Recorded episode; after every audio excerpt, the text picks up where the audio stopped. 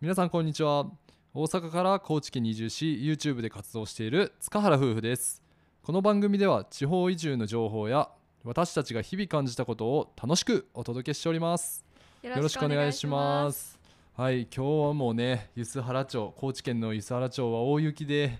もういやー。ね大変やな寒いね。昨日よりやっぱ一晩降ってたんかなそ。うやなめちゃめちゃ積もってますうね。んで僕らはね今日どっか行こうかなと思ってたんですけども、んんまあ、このお雪なんでちょっと家にいようかなというところで、この雪の中の運転は怖いしう。んで、しかもなんか雪の影響かわからんけど、うん一部この町でも停電してたりしてて、ああそうやねね朝一瞬つかんかったような、んまあ家におんのになんか電気が使えんかったらもう何もできひんしそうやなどうしようか言うてな結局あのすぐに復旧してであの今何事もなく生活できてるので、うんまあ、今日はお家でゆっくりする日にしようかっていうことで最近私たちの中でハマってるこのオフの日に映画鑑賞をするっていうねうんそうやねうん今日も映画を見ましたまあなんか最近は動画投稿した後に YouTube でうん動画出した後に、その翌日にちょっとゆっくりしようかみたいな感じでうんオフにしてることが多いよね。そうやねうんうん、でですね早速なんですけど今日見た映画っていうのは「イエスマン」っていうアメリカのコメディ映画で すね。なんかタイトルだけやったらすごいなんかあれやんな、日本でこんなこと言ったらなうん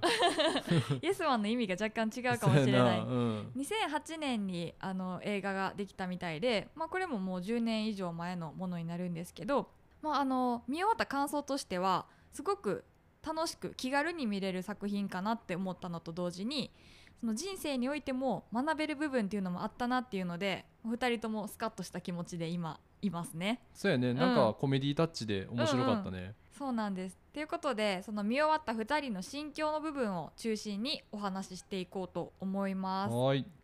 まあ、あらすじに関しては、うんあのー軽く言いますと、うんまあ、何に対してもノーと答える後ろ向きな主人公がいてその主人公はそんな自分を変えるために自己啓発セミナーに通います、うん、それがねめっちゃ怪しいセそうミそナう最ー初めっでちゃ怪しいよな、うん その自己啓発セミナーでは何事にもイエスで答えるイエス運動みたいな感じ で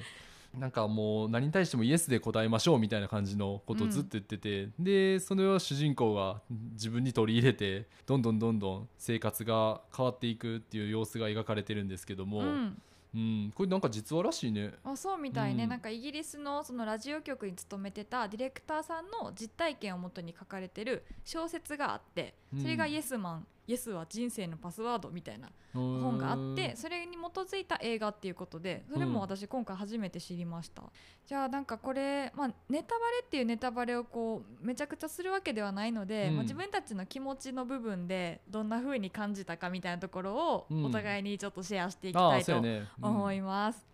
じゃあどっちから、いやじゃあもう小夏ちゃんというかもう、まあ、2人で意見言いながらでいろいろ、ろ意見を交換していきながらやりましょう、じゃあ私最初に、まあ、思ったそのそうたくもさっき言ってくれたけど、うん日本語でその「イエスマン」っていう言葉を聞くとなんか誰に対しても意見を合わせちゃうとか。うんなんかこう自分持ってない人みたいなイメージがあるやんかあーほんまに思ううんなななんかダメなやつっていう、そうそうそ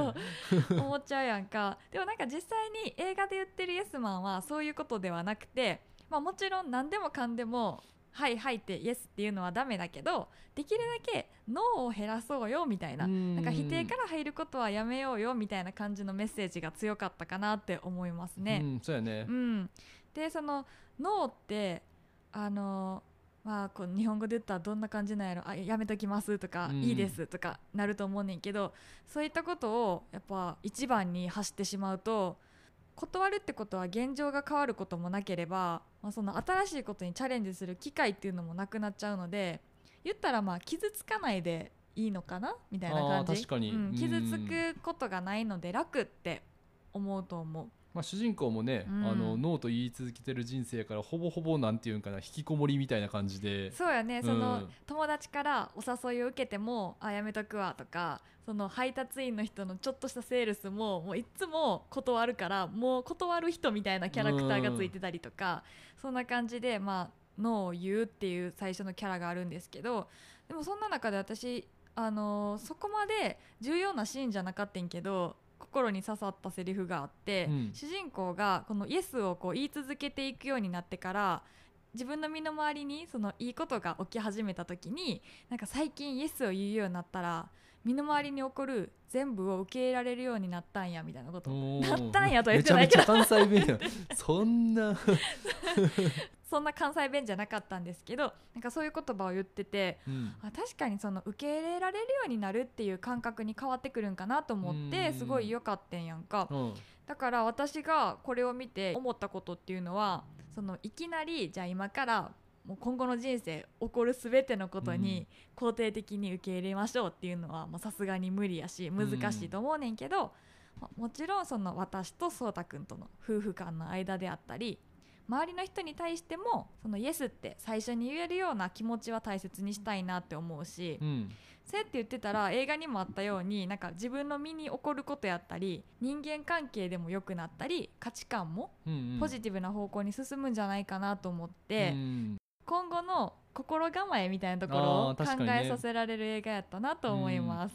まあ実際僕たちもね、夫婦同士で一時期ちょっとピリついた時期っていうのもねあー最初かなうんそれはうんあの YouTube 始めてすぐの頃とか、うんうん結構意見が合わなくてそれはほんまにごめうんん多分私のせいやとい思やう。まあお互いやと思うねんけど まあそれって何が原因やったかっていうとやっぱり会話が相手のことを否定する会話で始まってたから、うんうんまあ、言うたら脳で始まる会話みたいな、はいはいはい、うん、なんかそれって全然気持ちよくなかったし、うん、お互いなんかいいアイディアも全然でんくなったし、そうやんな、うんクリエイターとしてその、ね、新しいことにチャレンジしていかないとあかん身やのにやっぱり、うんあの今までの人生の考え方でいやこれは僕らには無理だろうと思ってノーノーノーみたいな、うんまあ、そうなるとねお互いなんて言うんだろういいねとかイエスから始まった方が、うん、いいアイディアも出るし、うん、まあ、お互い楽しい気持ちで会話できるから、そうやうんん、な、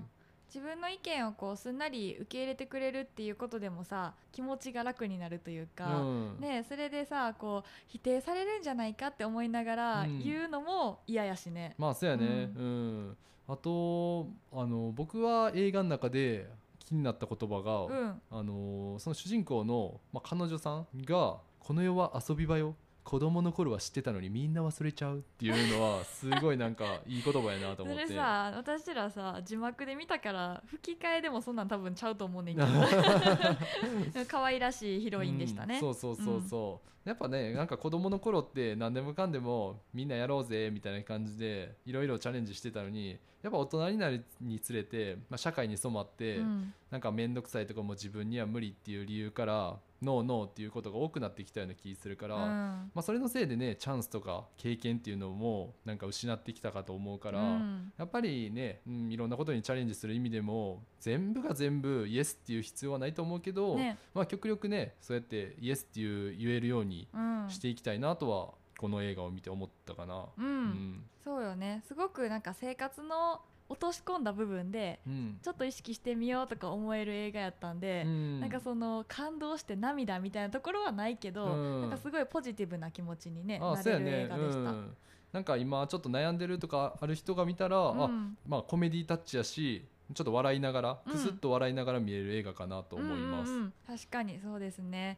なので重い気持ちになったりさ感情移入しすぎて辛いみたいな気持ちになるのが嫌な時、うんでも映画サクッと見たいなみたいな時にあーこの「イエスマン」っていうのすごいおすすめなのでぜひ皆さんのお家でのね映画タイムをされる時に一本として選んでいただけたらと思います私たちもおすすめですはいで、えっと、この映画は僕らは Amazon プライムで見たかなうん、うん、Amazon プライムで見たので、まあ、もしご興味ある方概要欄にも Amazon プライムのあのリンク貼っときますのでぜひぜひ、えー、こちらからご視聴くださいはいというわけで本日は塚原家のオフデイの映画鑑賞で見たイエスマンからいろいろ思うことをお話ししてみました